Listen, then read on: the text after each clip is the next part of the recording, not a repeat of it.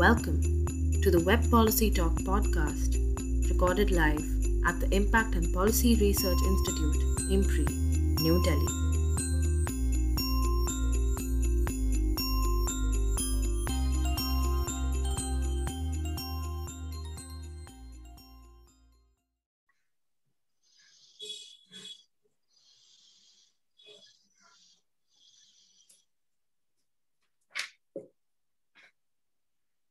Namaste and good morning, everyone. I, am Ritika Gupta, Assistant Director at IMPRI Impact and Policy Research Institute, Prabhav Evam Niti Anusandhan Sansthan, Nayi Delhi, extend my heartiest welcome to this IMPRI hashtag Web Policy Talk.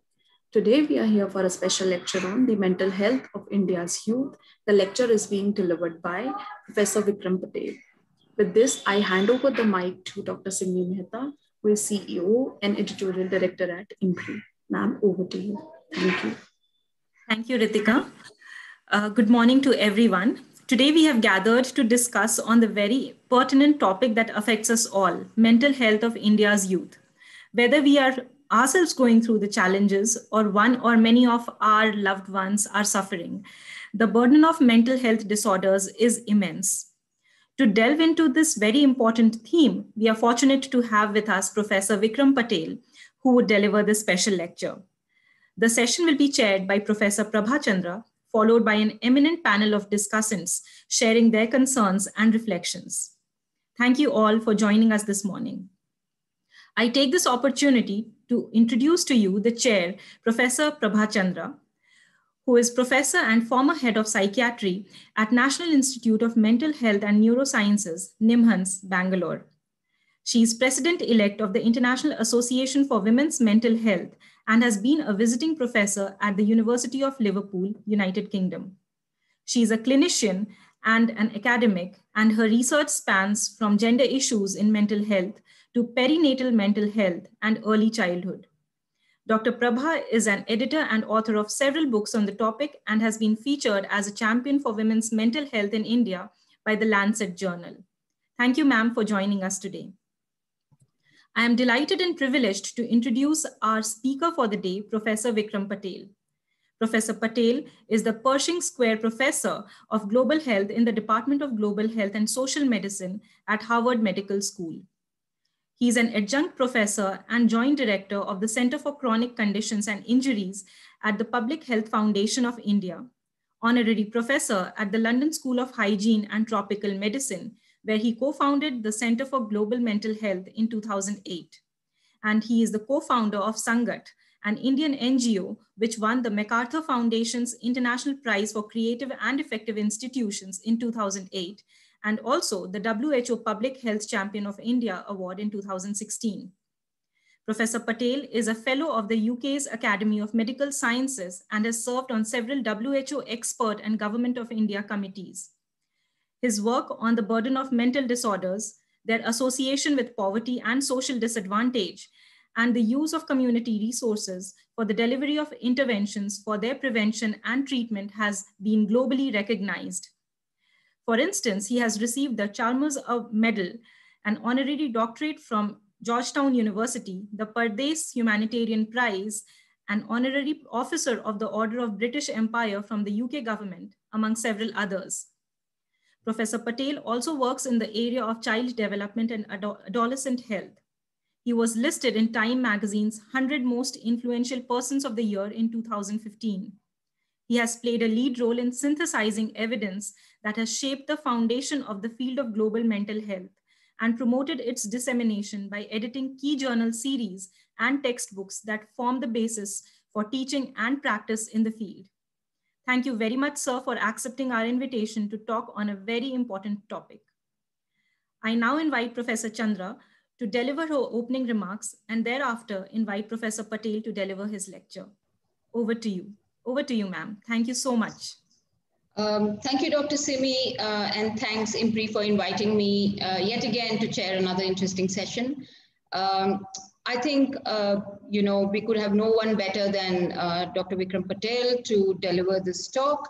Um, just to say that every morning when I open my email inbox, I get at least two mails from young people uh, for varied reasons. Um, like this morning i got, got, got a mail from somebody a young woman who said she wants mental health support she does not know where to go she doesn't know whom to trust and she's writing to me to guide her to to somebody uh, and and this is not an unusual um, you know occurrence.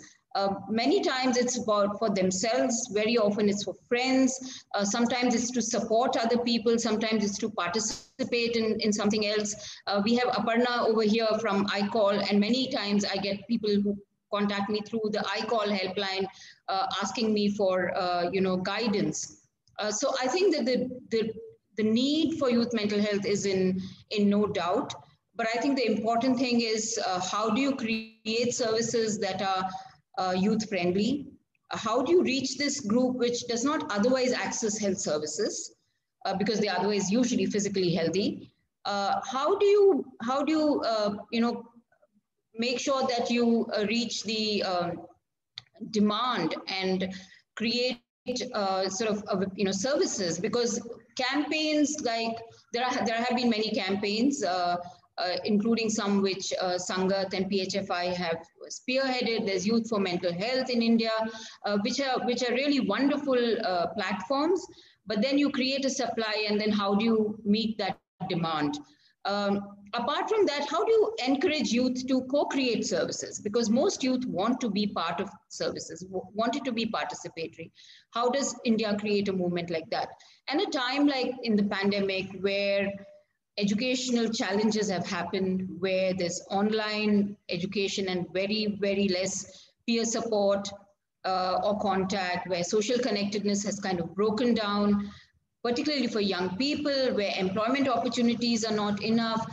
What is the role of policy and government to ensure that mental health is uh, of the youth is paramount and what can we do about it? So I think that there are huge challenges uh, at this point, and I'm hoping uh, Vikram will uh, highlight some of these issues and not to forget people uh, from remote areas, young people, uh, the rural youth, uh, women and young girls who do not know where to go for support or help.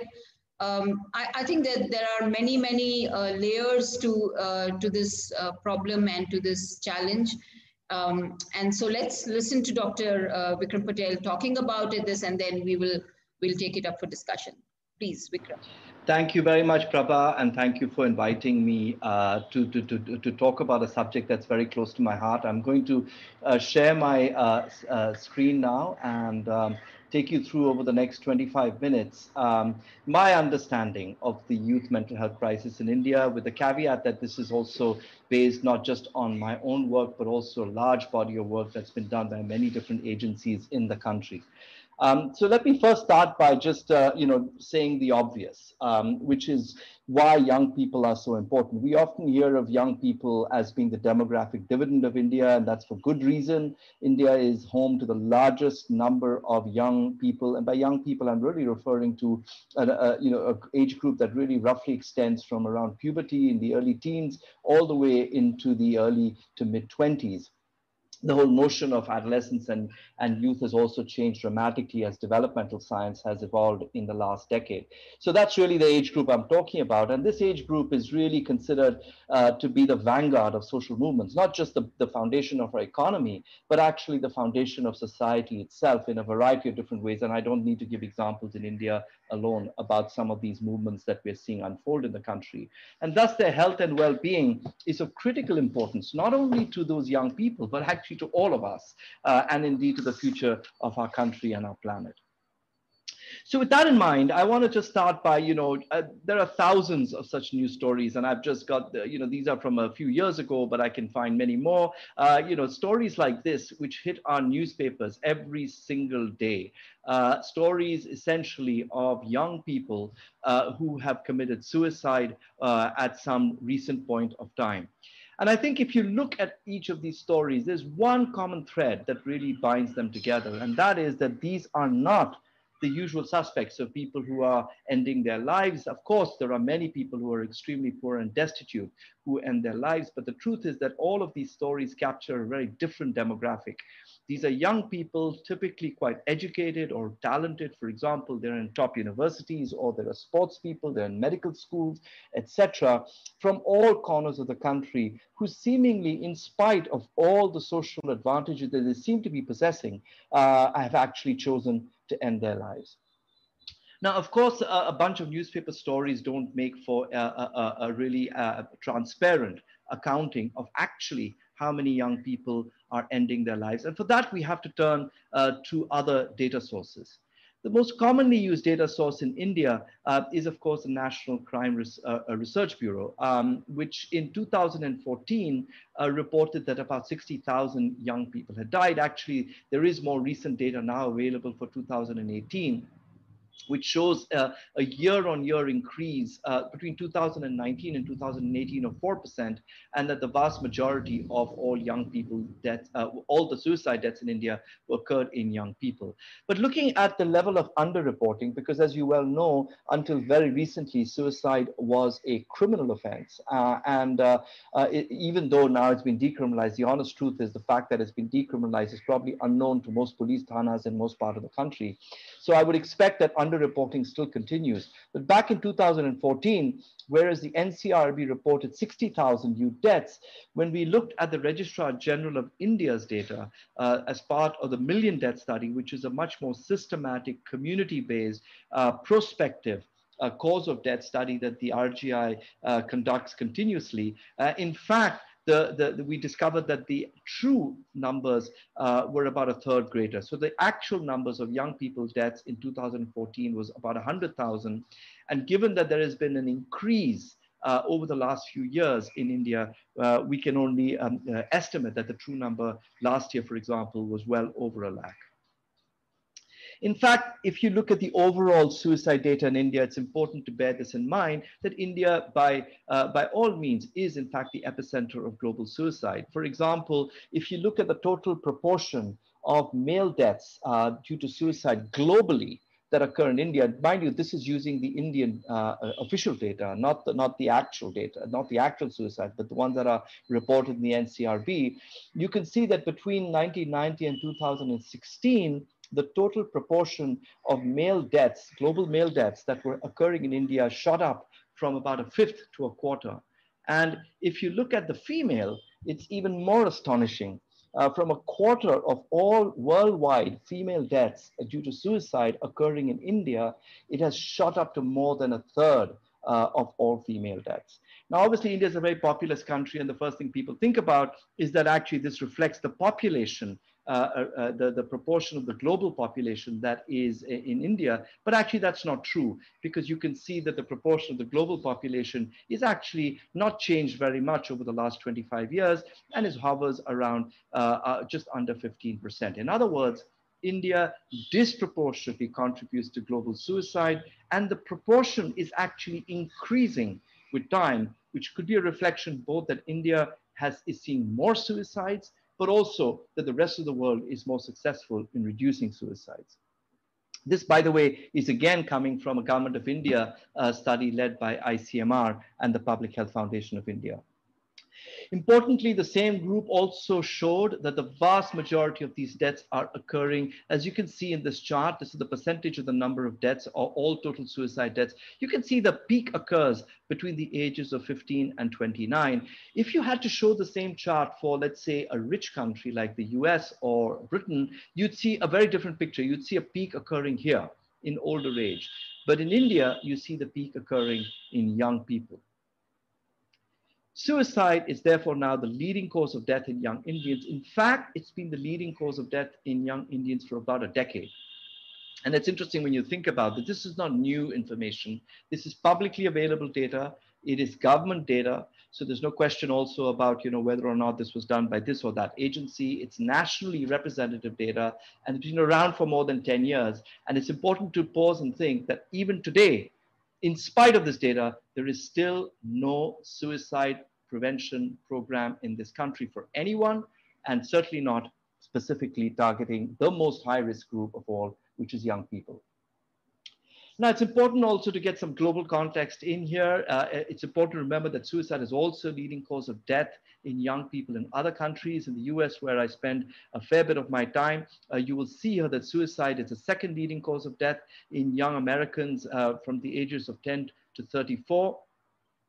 If you look at the global burden of disease data, you will also see that there is a peak in the burden of mental health conditions, which is this blue bars, as well as in suicide, which is you see in these gray, uh, gray bars uh, uh, in young people. And I'm going to just highlight that. Much of this peak is driven by developing countries, in particular India, because as I said, if you had to look only at developed countries, you'll find that the peak of suicide actually occurs in older age. Um, but when you combine developing countries where, and I'll turn to why that is the case in, in a moment, um, you will find that the peak of both mental health conditions uh, as well as suicide occurs uh, in young people. And moreover, it's getting worse. As I said, I, the Indian data are still to be fully unpacked. Uh, the more recent Indian data, also India publishes its suicide data, unfortunately, not very regularly. So at the moment, as far as I can tell, the latest data, and Soumitra, others on the panel may have more updated information, is actually two years old. On the other hand, in the US and many developed uh, countries, uh, suicide data are published in real time, almost every month. And so what you can see here is even before the pandemic hit, uh, suicide rates had been going up in the US. You also see similar uh, uh, increasing trajectories in many other countries, such as Australia and England as well. Uh, but look at the astonishing rate of increase in young people.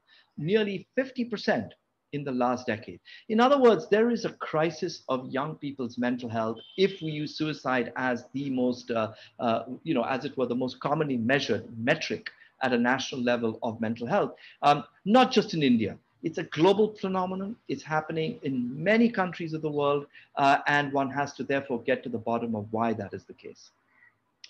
And understanding the problem is therefore the most important uh, question for us because if we have to respond to this problem, we have to first figure out the reasons why uh, mental health problems are so common in young people, why they're actually increasing over the last decade.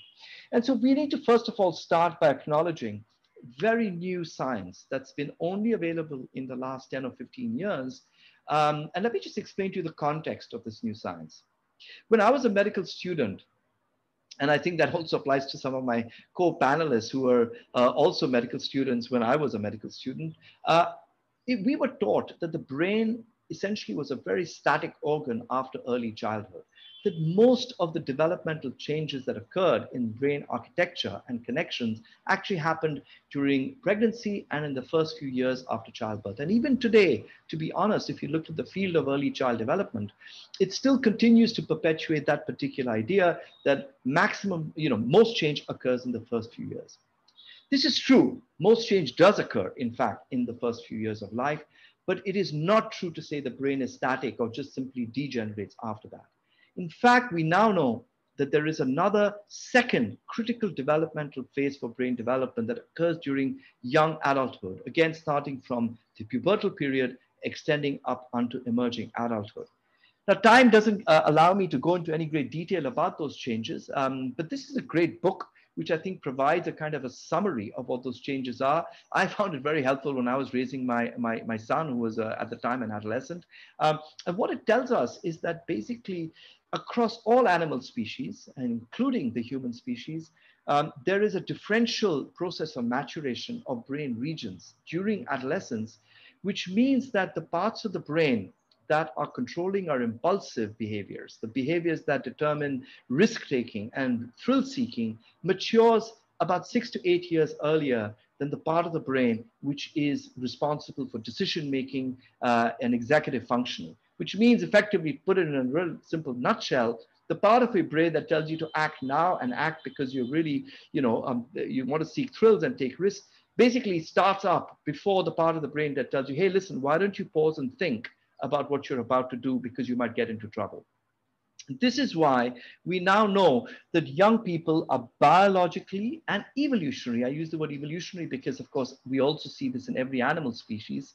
They're primed to take risks and behave impulsively. And this is an essential advantage of this phase of life because this is the phase of life when we make this incredibly huge transition from being completely dependent on our, on our parents for every need to becoming completely autonomous adults who in fact will be taking care of children. And we do this in this incredibly compressed period of our life course. If you think, you know, most of us will live till the age of 70 uh, or at least 70, um, we are making this enormous set of life transitions within a period of five to eight years. Um, and so the way the brain learns how to become an adult almost is by taking risks. This is the kind of way in which learning takes place. And this is a really transform, transformative new science of understanding young people so that instead of blaming young people for being, you know, mischievous or trying to hassle grown-ups, etc., actually we realize that impulsivity and risk-taking is a fundamental part of the developmental transition from childhood into adulthood. But what this also means is that if the social environment is not conducive to safe risk taking, to safe impulsive behavior, then you can actually land up with a number of risky behaviors. And of course, this is why all risk behaviors begin in this age group, whether it's the initiation of smoking, whether it's the initiation of unsafe sex, whether it's initiation of interpersonal violence, or indeed the initiation of self-harm behaviors. And so if you look at the whole gamut of risk-taking behaviors through the developmental lens, it becomes completely understandable why they all begin in this age group. This means that our focus should not be in trying to fix the biology of young people, because this is part of who we are as human beings, but instead to examine the environments in which unsafe risk-taking takes place. And when we do that, we discover that across all risk behaviors, you find a very common sense set of platforms, uh, of, of patterns of determinants that, uh, that, that influence risk. And here I'm talking specifically of risk for poor mental health and self-harm. Adverse childhood experiences, the most consistent risk factor for all poor uh, outcomes in mental health. Violence, particularly interpersonal violence, not just at the hands of your parents, or your teachers, but very importantly, when you're an adolescent or young adult, at the hands of your peers. Uh, because most violence that actually takes place when you're 16 or 17 uh, is actually at the hands of your peers. Substance use, which of course is a mental health problem in and of itself, but also contributes to other mental health problems. Discrimination, for example, sexual minority groups or other minority groups in majoritarian cultures. Uh, peer influences and comparisons on social media, and I'm happy to talk about the evidence on this uh, uh, later on. And I'd say very importantly, in a society that is undergoing dramatic social change as we are in India, the growing gaps between the aspirations regarding sexuality and occupation and the prevailing social norms and expectations uh, in society more broadly, that might also be a very important explanation as to why suicide rates are so high in young people in, uh, in countries like India, uh, uh, compared to older people, uh, and especially when you contrast with developed countries. And again, let me show you just some examples of self-explanatory uh, news articles that really tell you about the kinds of gaps that occur in the lives of young people, either gaps to do with casteism, gaps to do with, you know, the, the desires to pursue careers of their own choices, and the prevailing social norms uh, that actually crush those aspirations. And of course, and I've written about this only recently in the Indian Express, um, uh, you know, I, I think we all as a collective society must question the appalling pressures on young people to conform to sexuality and relationship norms that are a thousand years old actually and have failed to keep in line with the kinds of growing aspirations of young people. And i don't need to sort of specifically mention what's going on in our country for everyone to be aware uh, that there are some very dangerous trends which will only further worsen the crisis uh, for young people's mental health going forward. And then, of course, on top of that, you've got the COVID situation. I use the word thrown under the bus because, you know, the truth is that we have really thrown young people under the bus. Uh, young people are neither at the table when we've talked about the kinds of policies that affect their lives so profoundly, like, for example, the closure of educational institutions. But also, we fail to recognize that one of the most fundamental aspects of being a, a young person is the need to have interpersonal and in person contact with one's peers. This is, again, a developmental reality, and we've also thrown that under the bus. Ironically, of course, young people are the least affected by the virus itself. Uh, and so they have had to bear the greatest burden uh, of the containment policies, even though they themselves are the least vulnerable when it comes uh, to uh, the actual virus. Which is why you see this fascinating uh, pattern. This comes from the US. Again, I use the US's data because it's available. And this is a, uh, the largest national longitudinal assessment of indicators of poor mental health uh, based on symptom reports in the last seven days being collected continuously. Uh, and what you can see here is between May and January, May last year and January this year, when the US is of course in the pandemic itself, you can see here um, that there has been uh, a dramatic increase in the uh, self-reported, um, you know, uh, poor mental health indicators, up to 60% now in the most recent week that I have data for. And you can see a systematic, uh, uh, uh, almost an incremental relationship between age and self-reports, so that paradoxically, and I'll, I'll tell you why paradoxically, the younger you are, the worse is your mental health. The older you are, which is at the bottom, the better is your mental health. And this is paradoxical because if you remember, for a long time we said it's elderly people who are going to be having greater problems with their mental health because, for example, they were more at risk of the virus, um, because they would suffer more loneliness, they would have more uh, issues to do with social isolation, etc. Instead, it's exactly the opposite. Older people have actually weathered this uh, pandemic a lot better than younger people have. And now we know why. I mean, you know, if we apply developmental science and the impact of containment policies on essential developmental needs, it is no surprise uh, that actually it's young people who have fared the worst when it comes to their mental health uh, during the pandemic.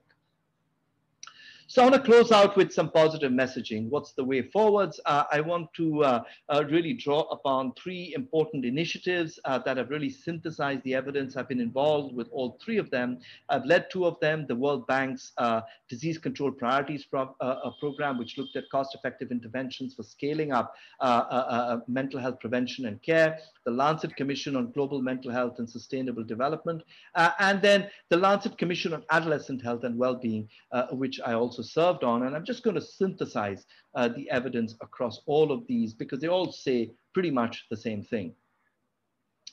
So the most important message is promoting youth mental health is everyone's business. It's not the business only of the health sector or indeed just the mental health sector, but actually it's a cross-cutting issue because if you remember the determinants, in social determinants of poor mental health in young people, you'll have seen that actually none of them are based in biology. They're actually based in the worlds that we have created uh, for young people. So we have to start with the world at home and this is particularly around adverse childhood experiences. We must remember that the poor mental health that we see in young people has, in many cases, its origins in early childhood.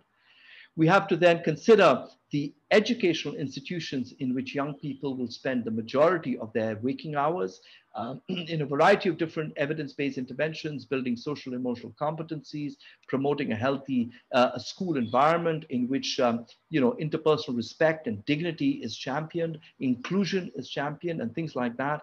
And of course, improving access to appropriate clinical interventions for those who need it, but using the educational system as a platform rather than the health system.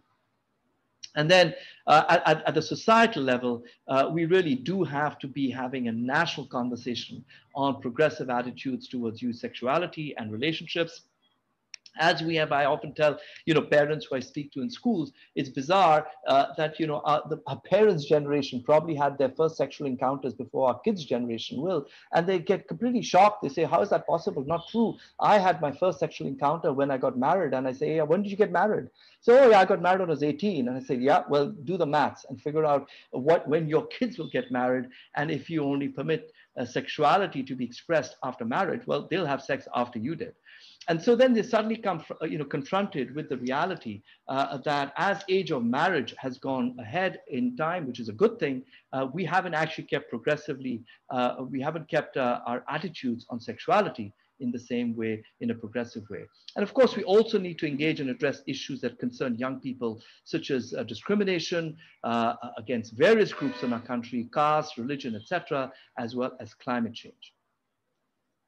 The challenges, it has to be said, are enormous. I think currently, even in the Ministry of Health, there is a very narrow binary biomedical framing of mental health, which is focused on disorders, drugs, and diagnoses. Uh, and I think that this is something that young people as a demographic reject uh, uh outright. And this is what Prabha also spoke to in her opening remarks. There's a lack of tailoring to the needs of specific subgroups of young people, particularly uh, uh, people who come from disadvantaged uh, backgrounds. And I think for example, people who are sexual minorities in this country. Um, there's a lack of attention in mental health programs to social determinants. So the mental health programs are highly clinical. Uh, they focus only on symptoms, but they don't actually embrace and acknowledge that these symptoms occur not in a vacuum or just in the brain, but actually occur as part of the interaction of young people's lives with the social factors around them. We don't have enough mental health professionals, that goes without saying. Uh, and as I said, we have to rethink also how care and where care is provided, because even if you have mental health professionals, you have tons of mental health professionals, for example, in the US, young people as a developmental uh, uh, age group actually are very reluctant to seek help from professionals. There's a, there's a degree of invincibility that young people have, which is that I'll fix it myself or I'll fix it with my friends, but I'm not going to go and seek help uh, from a, a, doctor and leave, leave us at a psychiatrist or a psychologist. So we've got to think of different ways in, in addressing this. And, and we have to reimagine youth mental health. And this is where I draw on the large body of evidence that was synthesized uh, in those three reports. Um, first of all, we need to look beyond narrowly defined and diagnosed mental illness by offering a range of interventions that focus on the base of the pyramid, which is to say communities, homes, and schools uh, through task sharing of evidence-based interventions for prevention and care. We need to balance individual clinical interventions, which remain so much the focus of our national mental health program, with addressing structural and social determinants. And I've given you many examples of those across the early life course from childhood into young adulthood. We need to embrace digital tools, which I think are transforming our ability actually to reach uh, these, uh, this vast unmet need uh, in our population. And above all, we need to have youth at the center of all decision making, um, you know, from what matters to how it should be addressed. And I'm so glad that we have uh, uh, uh, at least one, if not more, young person on the panel. And I'm hoping very much that we hear about their perspective on how young people can be at the center of all policy decisions concerning them. I want to end by uh, just describing an example. It's just one example, and it's only a drop in the ocean, really, of what needs to be done or what Sangath uh, has been doing in educational institutions. This is in secondary schools in Bihar, in Delhi, and in Goa, and now in, in Maharashtra. And what you can see here is exactly this kind of approach. A one size fits all approach does not work. We need to think of school wide interventions that affect the whole school environment, targeting the social determinants of poor mental health. We need to raise mental health literacy in young people uh, by engaging them in the classroom. And then we need to provide interventions at group level uh, for building social emotional competencies, to provide individual level clinical interventions uh, by, with, by frontline uh, providers, school counselors counselors, and then more sophisticated interventions for those who need it. And you can see the pyramid is, is deliberate. As you go from the whole population, you will see that at each step, there'll be fewer and fewer people who need the more intensive intervention in that step. And that is exactly the whole model of stepped care. For those of you who are interested in learning more, please write to me. Many of these interventions have been published, also evaluated in randomized controlled trials, uh, and I'm very happy to share these with you. And we also have a slew of videos that actually show uh, these interventions in, in practice. I also want to show a very brief uh, uh, video here, and I'm just going to make sure that I can actually share the screen uh, with showing the video, um, the sound, because actually uh, the sound is quite important for this video. It's only a it's only a, a 90 a 60 second video. I'm going to show you a video that shows another pro, uh, program that Sangath has launched, which is really about engaging young people uh, in storytelling to disclose their stories of mental health as a way of combating the stigma and promoting appropriate help seeking. It's not always easy to talk openly about our mental health both our struggles and our victories. But when we do, we let others know that they are not alone. Sharing our stories with others can inspire them, offer hope, and help them. Mann Mela is a museum about young people's mental health stories from India. We feature stories from different parts of the country that tackle common misconceptions about mental health highlight common problems, and share information on how to seek help and build resilience. Our storytellers work with a team of researchers, writers, and designers who help bring their stories to life using art and technology, enabling viewers to interact with their worlds as they travel through journeys of finding hope, identity, meaning, and empowerment. Our stories matter, and telling them can make a big difference. So, to conclude, I think the guiding principles of action of all these interventions that I've described is to provide young people with information, to restore hope that things will get better, to enhance their own agency so that they are empowered to take the steps necessary not only to recover but to stay well, to respect their dignity and their rights, particularly of groups that have been historically marginalized, and to always focus on the science of what works. Thank you very much. Uh, I just want to end by saying this generation of adolescents and young people can transform all our futures. Uh, and there is no greater priority, and I, am quoting directly from the Lancet Commission on Adolescent Health, there's no greater priority in global health than ensuring that they have the resources to do so. Thank you, and I'm going to hand back to the chair.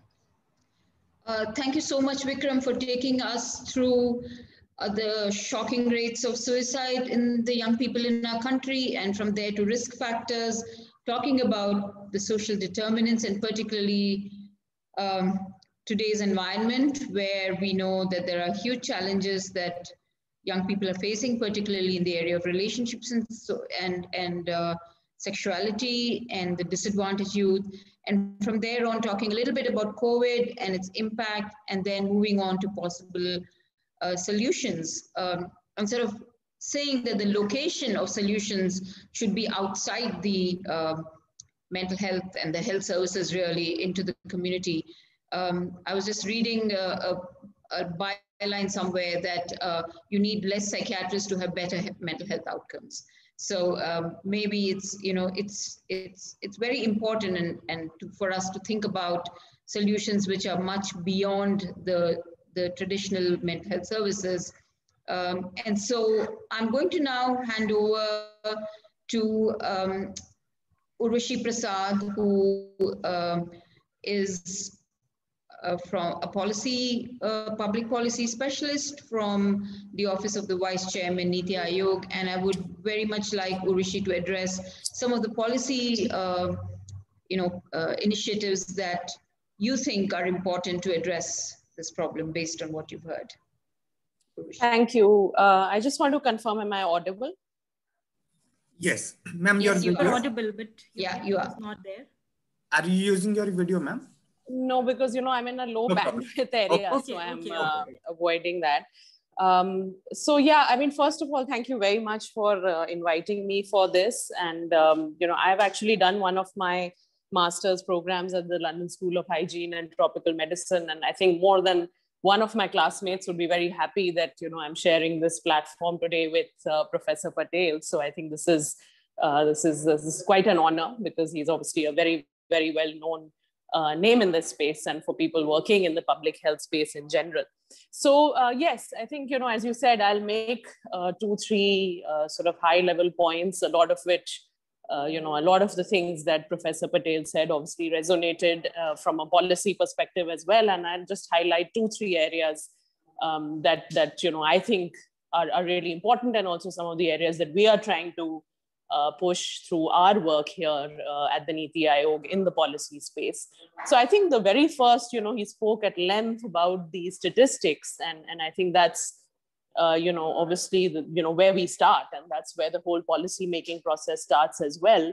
And apart from, you know, making sure that these statistics are much, you know, available much more regularly, um, at least, you know, at the state level, uh, if if not at more granular levels, um, we also need to look into how they really play out, you know, across different uh, you know, socioeconomic groups across different geographies, because India, of course, as we know, uh, is, is incredibly diverse. So it's very difficult for us to, uh, you know, sit in one place, sit in New Delhi or wherever, and, you know, try and make a mental health policy for the whole country, especially when we don't have this kind of data uh, available at, you know, enough disaggregation um, you know, we spoke of he spoke of women and, and young women, and, and this is something I had written about as well. That you know, the global burden of disease data had shown something very similar. That you know, in the 15 to 39 year age group, um, you know, the, the most significant uh, reason for for death was actually suicide, and 71% of those were women. Now, if we just pick that up, you know, we do need to go more deeply into, you know, why and how that's playing out, you know, urban women versus women in rural areas, you know, cutting across different castes, different uh, socio-religious groups, different income groups. So I think we do need much more granularity at that level um, in order to really make our policies effective. Otherwise, we are sort of trying to make one size fits all as as he put it as well. And that really, you know, clearly is not going to work in a country of, you know, India's size and scale and diversity. So I think that's the very first point. The next two points, uh, you know, are a little bit, I would speak from the health system perspective as, as well. Um, and, and I think the first is how do we really uh, include mental health, make it front and center into our public health and primary care space. And of course, when I say public health, by you know, it's implicit that it is very multidisciplinary. We are not just talking of the clinical or the medical aspects, but we are actually talking of an interdisciplinary approach there. And that is still missing uh, for, you know, to a large extent in, in our public health and, and primary care. Now, you know, many of you would know about the Ayushman Bharat program, and we are trying to set up these health and wellness centers. Uh, but how do we really make them different from what's happened in the past? A lot of our primary care system has historically focused on uh, reproductive, maternal, child health issues and some infectious diseases. How do we really bring in, you know, not just NCDs, not just non-communicable diseases, but actually mental health? Because even in NCDs, you know, people find it almost easier to do a screening for hypertension or diabetes. But the moment we say we, we have to look at mental health, it sort of becomes uh, a much higher uh, sort of level to uh, to achieve. So I think that's the challenge we are currently facing. We do want these centers to provide comprehensive primary healthcare service, but how do we truly operationalize that? Again, you know, given all our diversities and all our differences and challenges across states. So I think that is something that's a big priority for us. And when we look at these health and wellness centers, sort of making them hubs uh, in the communities where we are actually involving the young people, we're involving the schools, the colleges, so that it's truly a multidisciplinary approach. It's not just the sort of health system, you know, operating in isolation. So I think that is something which is a big priority uh, for us, and at least, you know, from the Niti Aayog side, um, I, I, work with Dr. Vinod Paul on this, and we're really trying to push, you know, mental health um, along with some other, you know, such critical services into this whole domain of, of public and primary healthcare rather than limiting it to thinking about just pushing people into hospitals or you know just sending them for medical care or, or you know just going to specialists now of course those are critical and that is a shortage that we need to address uh, but that cannot be the only pillar uh, you know that we rely on and the final is you know moving on to the secondary and tertiary levels and again as part of ayushman bharat we have an health insurance program um, the Pradhan Mantri Jan Arogya Yojana. And at this point, it doesn't actually include outpatient uh, care. And therefore, you know, if you were to just have a consultation um, uh, with a mental health professional, with a psychiatrist, you know, that, that would probably not get covered at this point. So that's something that, again, we're making a case for that, you know, that'll also help to kind of make it a little more normal. You know, going for a consultation like this would not feel like such a big deal. You know, it, it, it would become more like going for any other consultation. Um, and also, of course, it would help to cover the costs for, for a large number of people who today cannot simply afford it. Uh, so I think that is something that, that, you know, at the secondary and tertiary level, we're also pushing for. Of course, we need to address the supply side issues. As I said, we have an acute shortage um, of, of the specialists, of the psychiatrists. Um, but, but we do need to at least include it, you know, in the package and convey that message that, you know, if you're going for a consultation for mental health, that's perfectly fine. And, and that is something that you should do uh, if you are facing an issue. So I think those are, you know, really sort of three points. Uh, and, and a lot of what he said, you know, really resonated with me as a, as a public health professional, but, you know, also in my work I'm doing here. Um, and I thought I'll just highlight and, you know, put out these three points. Thank you. Um, thank you, Rishi, for uh, raising some very important uh, points, and particularly about the disaggregated data capture, which I think is so important for policymakers to, to decide where to focus on and how to focus. Um, and also to be highlighting what should be the role of the health and wellness centers. And we'll probably come back to that later and talk to talk a bit to Vikram about you know what should be the role of, of a center like that, um, which is more uh, supposed to be more health promotive. And an important aspect that you brought about is how do you integrate mental health into existing health uh, services like maternal health. Um, so uh, just to move forward, I'm going to call on Dr. Aparna Joshi, who is the project director, director of iCall, and Sukoon from TISS Mumbai to, uh, to comment and discuss uh, some of the issues raised by Dr. Vikram. Thank you, Dr. Prabha, and uh, really glad to be here. And uh, I think uh, very, very fortunate to listen to all the other speakers also. Uh, so um, I'm, I, have been told that I'll have three to four minutes, so I'll try to be as brief as possible. The location from which I'm going to say what I'm going to say is multifold. One is I'm, I'm a faculty, I work with young people. I work with iCall, which and one of our largest demographics of callers as well as emailers and people who chat with us are young people. And I have a son, um, and I struggle uh, as a mother. And sometimes I feel I must have done something right for him to turn out to be a good human being. So I think these are diverse locations. Uh, some of the points that I'm going to talk are perhaps you know reiterations of the earlier insights, but some uh, uh which are originating from my work with young people. So I think one of the questions, Prabha, you yourself had uh, raised was, how do you generate demand? And uh, if I look at iCall's journey, I know that Dr. Patel also said that young people feel that they are invincible and they may not need perhaps, you know, mental health services offered by professionals. And iCall has struggled over almost nine years to listen to young people and find out what are the ways in which we can take the issue of mental health to them.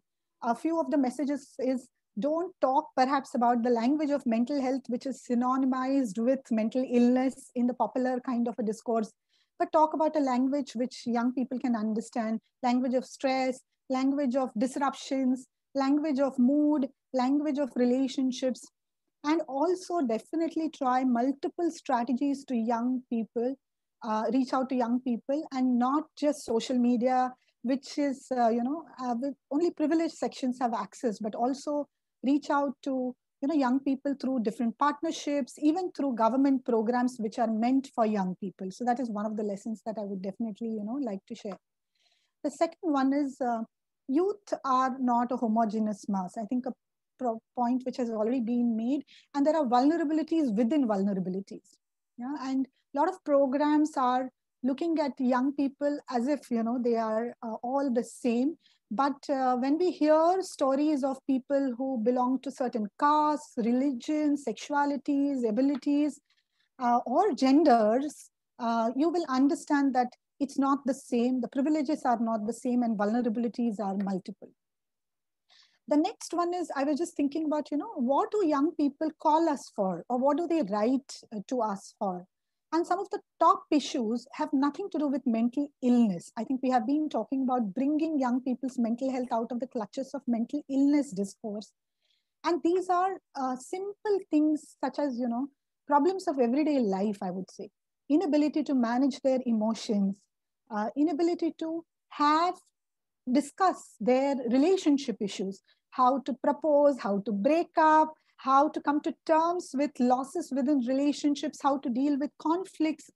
There are concerns about sexuality, gender. Of course, there are age appropriate, developmentally appropriate concerns of academics, career. And one of the very important concerns that young people are bringing, which is suicide, but self harm also. One of the very neglected issue, and we are finding a rise in self harm uh, uh, among young people. But these are issues, when I look at them, I realize that these are issues which are developmentally appropriate, but do not have platforms for addressing, do not have platforms for free expression. And therefore the anonymity, confidentiality, and the safety of a digital uh, you know, platform helps people talk about these issues of everyday living. The next lesson that I would definitely like to talk about is, if you look at, for example, 2019 NCRB uh, suicide data also, you will find that suicide, unlike uh, many of the developing countries in India is not a problem of mental illness, but it's a problem of everyday living issues, family problems, substance abuse, marriage related issues, violence. We all know that uh, data in suicide in India is very gendered and it is very linked to gendered stressors that are experienced by men, women, and people of different genders in India. Uh, it's also important uh, from our insights to remember that uh, Indian uh, youth, again, uh, with a caveat that there is no one monolithic identity, that is, is, is in the, you know, sort of bombarded with transitional messages of modernity, of collectivism, of traditionality, and is trying to find some ways to navigate through these messages in their own ways, but is uh, struggling hard. Now, uh, these are the issues. Now, I'll just quickly talk about if you have to respond to these issues, what are the learning lessons quickly? One is, I think, uh, listening to young people and not adults deciding what are the cut paste models uh, which are adult models or child-based models. For example, iCall has started an entire training program of working with young people's mental health issues because we realize that all training programs are either child-centric or they are adult-centric. Models are also cut paste of adults to young people or children to young people and we require young people's voices to hear what is it that they want. Young people are also telling us that they want an entire gamut of responses, not just clinical services. They want and, and through different methodologies. Maybe they want support groups maybe they want technology based uh, maybe they just want a simple place to hang out and they will feel better. It doesn't have to be every time talk. Maybe they require art based work and it has to be preventive promotive and interventive and not just interventive uh, just last two points I want to quickly make. One is, I think just as we talked about several opportunities that lie in many other responses that we talked about, technology being definitely one, there are government programs which are specifically meant for young people. For example, iCall works very closely with RKSK. 2014, this program was launched. I've been a part of evaluation, uh, you know, studies also and training I think school counseling program is coming in a big way under Ayushman Bharat. There are several developmental programs on youth development, poverty, mental health is a development issue, and definitely, you know, youth uh, mental health should be a cross-cutting issue across all these programs. And the last point I want to make is young people are not only consumers of services, but they are also change agents. And now we are working with young people as to how can young people create youth driven services to understand other young people. So these are some of the messages that I have learned from my own encounters with young people and definitely from my work with iCall. Thank you so much. Thank you, Aparna. I think that was a that that really segued so beautifully from what uh, Vikram spoke about, you know, listening to youth um, and creating services which are very participatory and also making sure that the the services which are available are not focusing only on mental illness because the youth don't come in from that window. It's more about problems of living and distress. Um, so thank you very much for that and the great work that you do with iCall. Uh, I would now like to move on to Dr. Manjula, who's a professor in the Department of Clinical Psychology at, uh, at NIMHANS. Um, and while she has a very clinical hat, um, she also works um, at the NIMHANS Center for Wellbeing, uh, which is an urban mental health center uh, located in a middle class locality, completely outside of an institution. And it has all the sort of tick marks of what is called a youth friendly mental health service. Um, the service also has something called Youth Pro, which what like what uh, Aparna mentioned, which is uh, for the youth, by the youth. Uh, and Manjula uh, works a lot with young people who are struggling with academic issues. So I'm going to ask Manjula to discuss some of the issues raised uh, by uh, Professor Vikram Patel. Manjula. Uh, thank you, ma'am. Thank you, uh, Dr. Prabhachandra. And I'm thankful for this opportunity for participating in this program. And I'll be most probably reiterating most of the points highlighted by the previous speakers. So I, I think like I agree, totally agree with uh, no, uh, uh, with Dr. Aparna who said that the problems are most probably the everyday problems rather than having some mental illnesses. So that is what is my experience also in working with the NIMHANS Center for Wellbeing, where I see a number of you know young adults and adolescents you know, coming for uh, emotional uh, uh, regulation difficulties or having difficulties in relationships, and they just need very very few number of sessions. So, so like know, this, my uh, understanding again, it is like similar to the uh, uh Dr. Aparna that like it has to be a broad-based approach wherein like you know that we are addressing the uh, simple mental health concerns which may not be the problems and all of us know that there is enough knowledge that mental health needs of across these age groups are there and and uh, that there is sufficient information to formulate developmental approach to mental you know, wellness or mental health. And then like you know these are not easy that there are multiple factors that contribute also. And when we look at the kind of the programs or the attempts that are made to address these issues we see that there are very very issue specific kind of you know um, uh, interventions or programs or like there are very few like broad based programs like that. Ma'am sorry uh, to disturb. Uh, ma'am are you using your camera? We cannot see you. You are using yeah yeah. Sorry please go on. Yes. So, so, yeah. Can you see now? Yeah. Okay okay. So then i think what is like uh, lacking or like what uh, most of the mental health professionals feel is that there is a, a lacunae in terms of like the the promotion of mental uh, no, wellness uh, when it comes to taking all stakeholders into consideration like whether it is only completely focused on youth only or like you know that it is like very very specific and we are not considering all of the stakeholders when we are planning you know these programs. And uh, various you know, policies you know, also have a component. Like it can be educational policies or it can be women related policies. They have a component of mental health but then whether we have you know sufficient systems to monitor and evaluate like you know how it has been implemented and whether it is addressing the concerns. What i'm trying to say is that the evaluation part and the outcome part so it may be difficult but then but then do we have the component in these programs is the the question that i had. And uh, maybe that uh, no that uh, mm, uh integrating all these systems together because uh, that we don't communicate that is what is my you know experience that across the, these uh, systems and the policies do we communicate and do we have you know integrate these um, mental health you know the the programs so that it is it is addressing all the levels of uh, uh, the requirements of the you know, young people. Yeah, so these are some of the points that I want to make. Thank you. Thank you, Manjula, for reiterating what uh, you know uh, Aparna has also uh, mentioned, and about kind of throwing up a little bit of a challenge, saying how do you actually do the integration uh, in many of the other programs that people have talked about um, and how do you build partnerships and maybe there needs to be a methodology uh, for uh, health professionals and mental health professionals to learn to build a partnership because i think we're really poor at that in terms of as, as a professional group about how do you actually talk to other groups and other programs about uh, mental health and how do you uh, you know advocate for integrating mental health into so many of the other programs i think we've done really badly on that and um, and, and we need to we need to learn these methodologies. I'm going to ask um, Sadam to uh, chip in. Sadam is a founder of the Ya All the Youth Network in Manipur, and we're really waiting to hear your views about what you've heard so far and your aspirations and, and hopes uh, for youth mental health in India.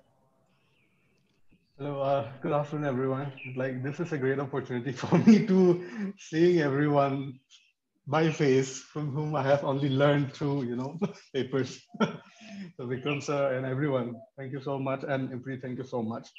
So uh, just, uh, I was listening to everyone and, you know, there are certain things which uh, also kind of connected really well with me. And when um, I'm representing, when I'm talking as a young person in this, uh, in this meeting also, um, there have been certain things which I would like to highlight.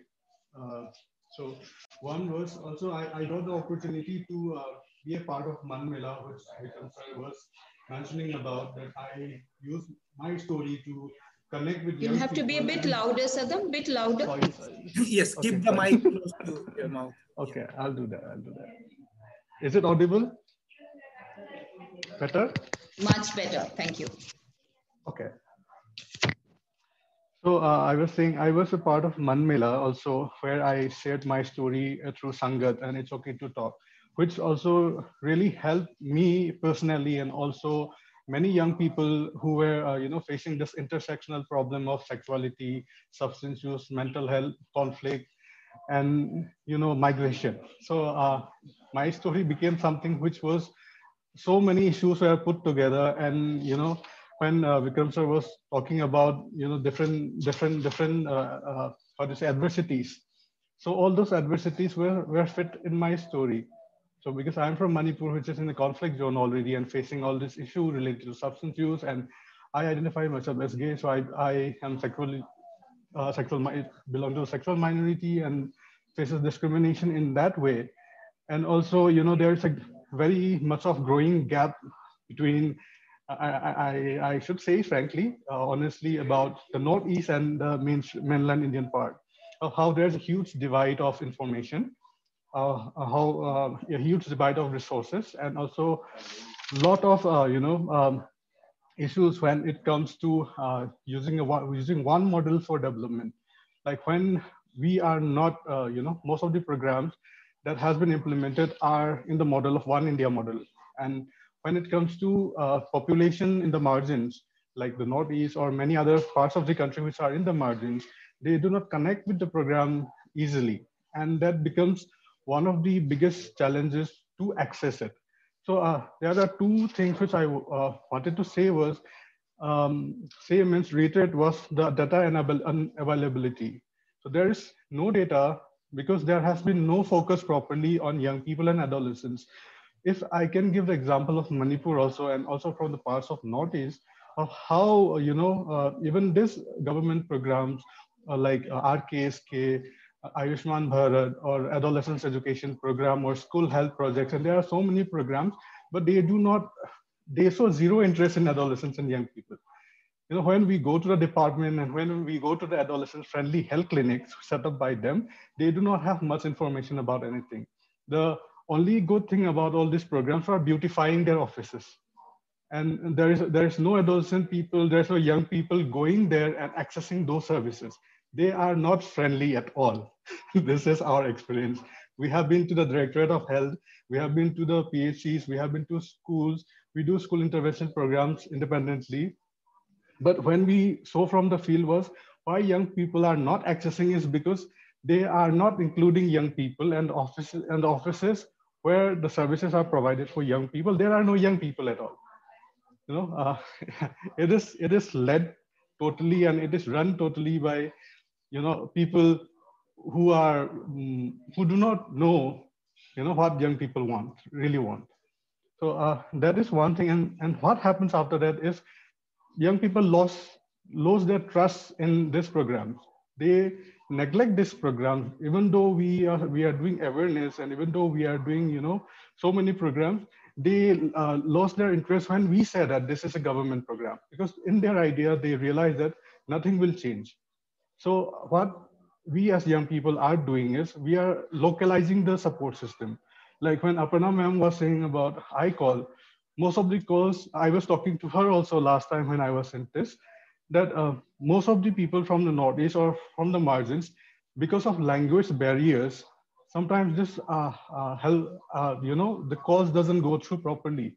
So, uh, for example, as Ya_All, as an organization, we got more than, you know, 500 calls. But again, the problem was we are not skilled. We are mostly community-based, community-led organizations. So we are not skilled to provide all those services and we have to, uh, you know, refer all these calls to all the helpline numbers. But when we refer to other people, the problem is language and the issues that people from our region cannot relate to a, a service provider providing, you know, uh, services in terms of conflict or in terms of intergenerational trauma or substance use, because the issues that we are facing here are totally different.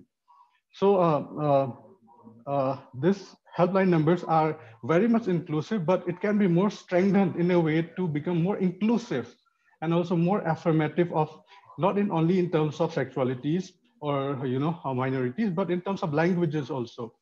Maybe one thing which we can learn from everyone is that uh, teach us to provide support in our own regions. You know, train us so that we can provide this localized support systems and the biggest challenge for young people or uh, young youth serving organization or youth led organization are no one is interested to fund them because still in the idea of most of the grant makers or supporters, they still think that young people cannot handle responsibilities and they are unaccount they cannot be, you know, uh, considered accountable. So these are uh, some of the things which I wanted to uh, add. Other things have been said and yeah, thank you so much. Thank you, Sadam. I think you raised some very important issues and thank you so much for that. And maybe you're right, we should have had less gray haired uh, people who are here and more sort of young people who are actually the consumers, honestly. Uh, but maybe IMPRI will do that next time. Uh, but it's also but, very but, important. Yeah. but this this is very important because one one of the biggest thing which we need is handholding from from the ones who have shown the way.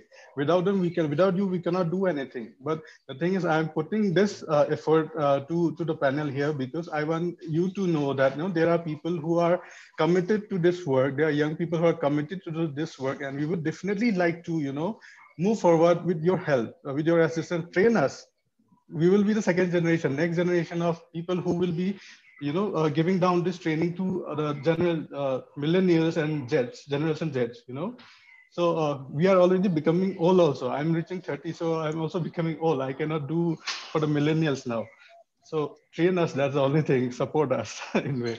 Thank you. Thank you, Sadhaman. You know, it's so hopeful to, uh, you know, there's a sense of optimism while we listen to you that there are so many ideas. And I think some of the things that for me were very important is to not have a one India, pan India model and to be as regional and as local as we can get.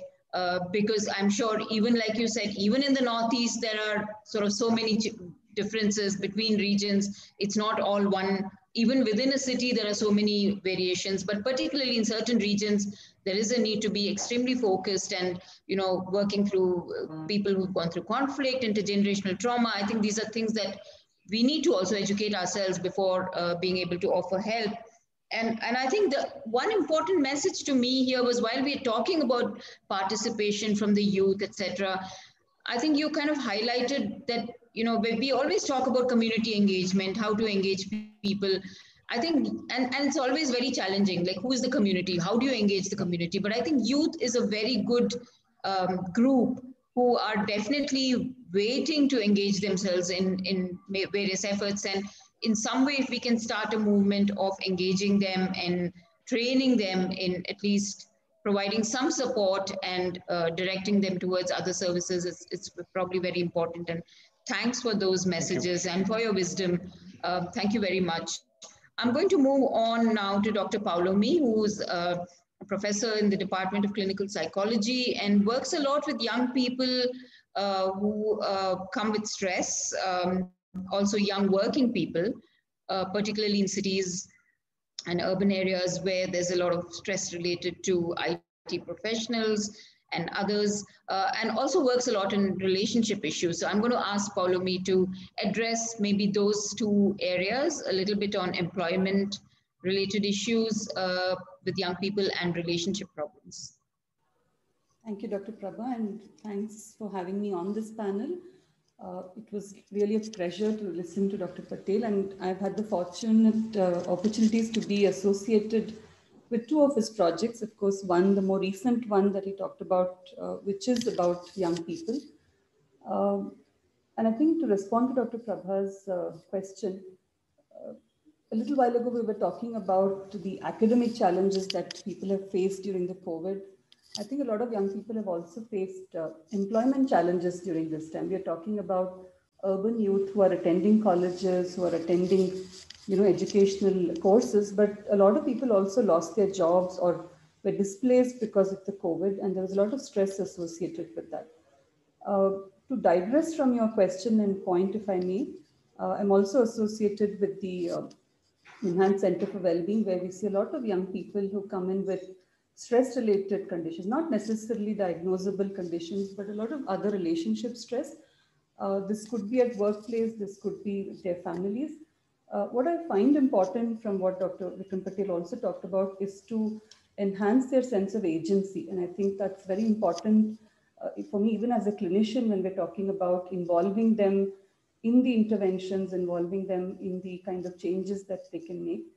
And uh, the, the problems that they have, they have are problems of living. But of course, it also calls for a lot of dialogue with the people they live with, which includes the families, uh, which include people they're often associated with at the workplace. So I think what we're all talking about is a lot of conversations and dialogues that are necessary uh, I mean, to be engaged in so that the youth don't feel left out because again, a lot of times when we talk about interventions, when we talk about, you know, what evidence-based practices are we talking about from adult interventions and we somehow feel that that's also applicable to adolescents.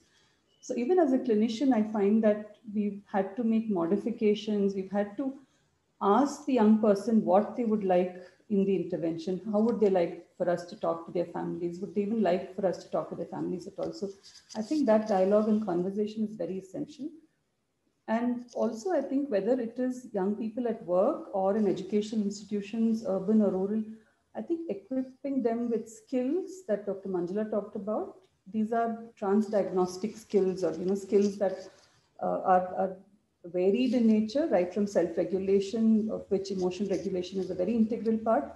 But of late, I've seen a lot of young people having difficulties managing everyday activities, and the stress doesn't come just from managing just relationships, but also everyday, you know, uh, the regular habits of reaching work, managing their routines, and so on. And we've often had to focus back on skill building for them. So that's another thing that I think is very important to shift responsibility involve them as change agents while you're having a dialogue with the family and see how much you can engage them in also. On a positive note, I've had uh, young people also coming in where they've taken charge and they've actually developed interventions for you know conditions that they've had, but they want others to be helped with. We've had a seminar organized by a young, uh, two young people where they called upon us to you know speak to them and they had they actually organized a mental health webinar, which is very promising. And I feel they, you know, they're doing a lot of work in that area. And there's another young girl who's developed an application for management of an anxiety disorder, which I think is, is very important to see that they have the skills and how best we could, you know, utilize that to take the message forward. Uh, I think tailor making interventions at a clinician level is possible, but, but I don't know how possible it is at a public health level where at some point it is going to you know address many general needs and general skills. But then i think it would be the responsibility of people implementing them to also see how best they could then individualize it. Um, but we do have a lot of young people walking into our clinic as well. And uh, i think it's, it's a positive note that they bring in their friends also because they feel somebody is not doing well and that they need help. So there's a lot of awareness and there is a positive note on that as well. I don't know if I addressed all your points. I may have digressed to something else, but I thought that uh, you know we do often end up talking about urban youth, but yes, semi-urban, rural are sort of in between. Uh, I know a lot of people who lost their jobs and couldn't find one during this period, and that was the source of stress for a lot of them. thanks Paulomi for sort of raising the whole area of you know employment and relationships and also about how uh, young people want to be part of the whatever treatment or or you know getting better and in, and and also uh, wanting to have opportunities to participate in uh, methodologies of uh, you know interventions i think and find wanting to have that space. Um, I'm going to finally ask the, I think the final discussant, uh, Dr. Soumitra Pathare, who's a director, Center for Mental Health Law and Policy, ILS Pune, uh, who's probably got the most number of followers in any mental health professional in India on Twitter, I think. Um, so Soumitra, we would like your comments, please. Thank you. Thank you, Prabha. That's a very interesting introduction about the Twitter thing. Thank you so much. Uh, uh, thank you for asking me to participate, and I think that was wonderful uh, the way uh, Vikram, uh, you know, in a very short 25-minute presentation, summarized uh, a lot of this for us. Uh, I was going to tackle a couple of, or I wanted to highlight a couple of issues that Vikram did bring up.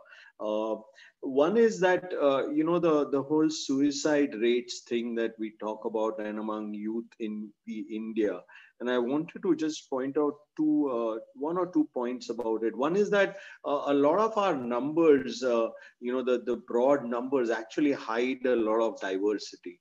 Uh, so, for example, uh, regional diversity, as even Sadam brought it up. Uh, you know, the numbers are hugely and regionally diverse, and so that they'll be very different in different parts of the country. Uh, the second point about the suicide numbers is, uh, and Vikram did touch upon uh, upon the issue of particular subgroups, but I think there can be no discussion about uh, these issues in India without touching upon uh, upon the whole issue of caste uh, and what uh, the corrosive effects of caste-based discrimination that it does uh, for a lot of young people, uh, and especially in in times like this when opportunities are going to be few and fewer, then the marginalized are going to end up getting more marginalized. Uh, and so I think if we are going to address, uh, you know, while we talk about gender as a big issue and that needs to be taken on board, I think we also need to uh, really address the elephant in the room in India, which is which is caste-based discrimination, which leads to uh, all kinds of mental health impacts and which is also has uh, differential impacts uh, for suicide in India. The second point I wanted to uh, make from what Vikram said, and Vikram brought up this issue of social determinants of mental health. You know, I, I think that, uh, I, and I don't have an answer to this. I'm just raising this as a question rather than proposing a solution. My concern has been that when we say social determinants of mental health, uh, what ends up still happening is that it still is a health issue, and the social determinants are something that we need to keep in mind. So, you know, every mental health professional in their training will undergo this whole notion of social determinants of mental health. My concern, though, is that the social determinants of mental health are now so overwhelming in many ways uh, that actually what the health sector and the mental health sector is doing uh, is almost inadequate. It's a little bit like when a dam has burst and you're trying to remove the water with buckets uh, and you don't address the dam. Uh, you know, someone memorably put it uh, about what mental health services end up doing is that we are mopping the floor with all the taps on. Uh, and so unless we actually address the point at which things happen, uh, you know, the health sector is really only the uh, holding the baby, so as to say, for all the things that are going wrong in our social sector. And, and why do I say this? I mean, with, with respect to suicide, for example, uh, you, Prabha, you would know, and others who worked in the suicide sphere would know that we hardly have any suicide prevention interventions which make a dent of 5%, 10% here and there in suicide rates. I mean, hardly any good evidence based interventions which can bring about reductions in suicide rates. What if I told you that there was a suicide prevention intervention which could reduce suicide rates by 20%, 50%, 60%? I mean, you would jump at that, isn't it? You would say, hey, that's it. If something's going to reduce suicides by 60% or 50%, then we should be doing that rather than wasting our time with many other things that we end up doing. Well, actually, we do have such an intervention. I mean, if you now there is evidence from two or three countries, which large studies, really large studies. Uh, the, the Brazil study is a huge one. Uh, there is a study from Indonesia which targeted 10% of the poor uh, in across Indonesia. And the Indonesian study showed an 18% or 20% reduction in suicides among beneficiaries uh, of cash transfers. Okay, people getting cash transfers having 20% reduction in the rates of suicide. Uh, the, the, the Brazil study is even more interesting, which shows a 50 to 60% reduction in suicide rates among the recipients. And the Brazil study is huge uh, and over many years. And, and, what is very interesting about the Brazil study is that the effect was stronger among young people and among women. And I think that's a very important point. So, uh, you know, I, I think that, that cash transfers is not a health sector intervention. But if it's going to have such a huge uh, impact on something like suicide rates, then we should be actively considering it, even as health professionals, because otherwise we are just holding the baby for it. Uh, the, the point about cash transfers also brings me to the other issue, which is that while cash transfers can mitigate some of these effects, uh, and, and I, I'm not at all arguing not for doing them, but, but there is something more that cash transfers uh, can't do, which is uh, you know, the corrosive effects of long-term unemployment. And I think what COVID is going to end up doing, I mean, if there's anything that COVID is doing to young people today are two big issues. Uh, one is long-term unemployment and what does the future hold for me? Uh, and what does long-term unemployment or having no jobs uh, do to young people in terms of their mental makeup, in terms of uh, how they perceive the world and how they perceive their society and their own roles in it? Uh, the effects on self-esteem and the effects uh, on how you feel about yourself and your society. Now that is something that it, that cash transfers can't mitigate. And so while we can give people money and that takes care of some of the problems in the short term, it is not addressing the longer term issues around the disruption of uh, education, the disruption of unemployment uh, opportunities that we don't have now. So, you know, to summarize, I, I think that uh, my concern with, uh, with a lot of um, the mental health issues is that while we keep on saying there are social determinants of mental health, it ends up becoming still a health issue. And I'm not talking to the convert, I'm not talking about the people here who are the converted. We all wouldn't do that. But if you go out and talk to the man on the street, the average man on the street, uh, if you said social determinants of mental health, they would still say mental health. Ah, mental health, it's a mental health issue. Uh, and the determinants are seen as something uh, minor kind of a thing. Whereas in reality, for young people, the social determinants are actually the determinants of mental health in many ways. Uh, and we are not addressing that. Uh, you know, uh, Vikram brought up this whole issue of childhood adversity. what is very interesting is that there are studies from 1960s and 70s you know all of us who grew up in that era uh, prabha and vikram and all would remember uh, that childhood adversity the brown and harris model was something that we were taught when we were trained at in the 60s about the whole corrosive effect of childhood adversity on on long-term depression in women. Uh, and it's been like 40 years and we've done nothing about it while we keep on coming up with newer and newer interventions and newer and newer research on other causes. Uh, so there's a lot of stuff that we already know which we are not addressing at the moment. And my my plea to uh, all of us would be that let's look at what we know and let's see what we can do about the things that we do know about. So I'll stop here. Thank you so much for asking me to be at this function. And also, this has been a really interesting uh, kind of thought provoking discussion around. Thank you, Soumitra, uh, for raising some very important issues, and particularly the issue of, uh, of cash transfer and how uh, economic enhancement and improvement actually can have a great effect on uh, mental health in, in certain periods and certain times, and how um, how the interventions need to sort of cater to what is happening in society at that particular point. Um, we have about five minutes left. Uh, and we have raised many, many issues. Uh, there are quite a few questions, uh, but many of the questions have been answered by the speakers here. so I'm sure those people who asked the questions would have got some of the answers. Um, a, a, few key questions to Dr. Vikram before we finish, which I have sort of gleaned out of the uh, many questions which are here. Uh, the first one is about. Yes, sorry. if you'd like, we can extend the session to 10 15 minutes so that Okay, maybe 10 if minutes, but everybody else. Is it okay? I, I think people have other stuff going on, so I'm. Five, 10 minutes, okay. I'm so that ask two questions to Vikram and then. And uh, Arjun, I'm sorry, I have a hard stop at one o'clock. Uh, yeah, so, so, uh, so I'm really sorry some, about that. So I'm just going right, to ask right. you, Vikram, uh, the, there's one question on the new educational policy, and do you think that that's going to make a difference uh, in terms of the mental health of young people? Because it sort of handles to some extent, you know, skills as well as competition, etc.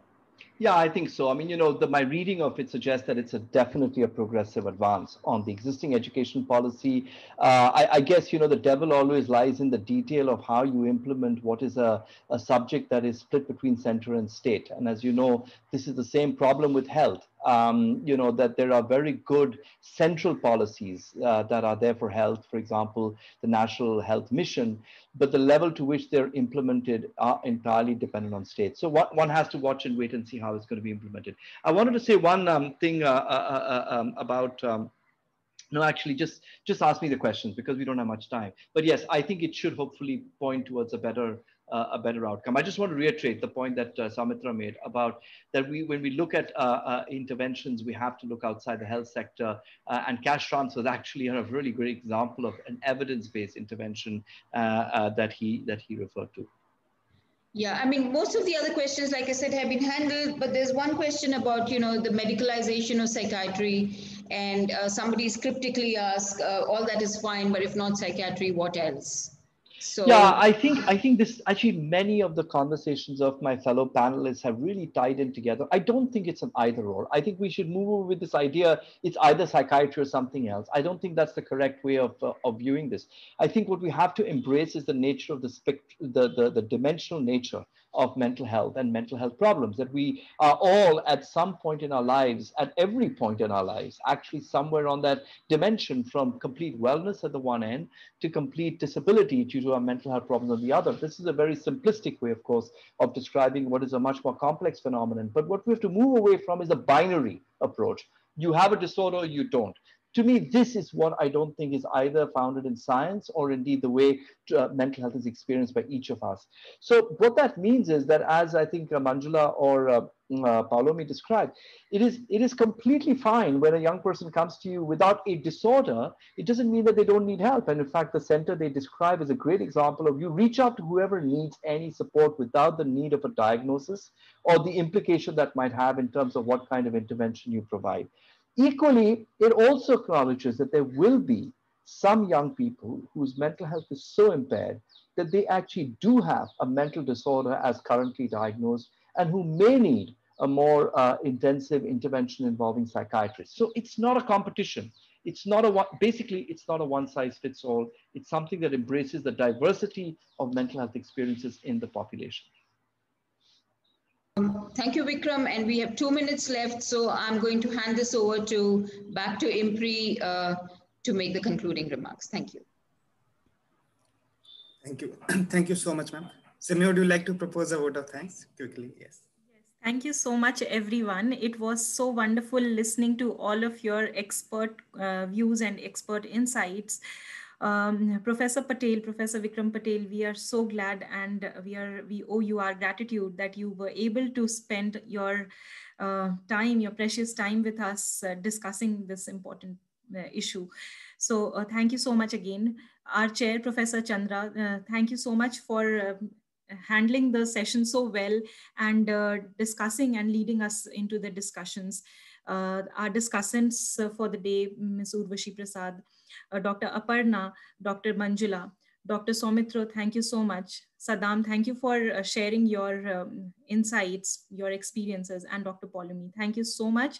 And it has been a very great learning experience. And about having a multilingual call center um, for the youth, it is an important task. And uh, let us all join hands and we'll definitely do it. Thank you so much. And I wish you all a very good day. Thank, you. thank you. you. Thank, thank you. Thank you, all. Bye bye. Thank you so much. Thanks a lot. Thank you. Thank you. Bye bye. Thank you. Thank you.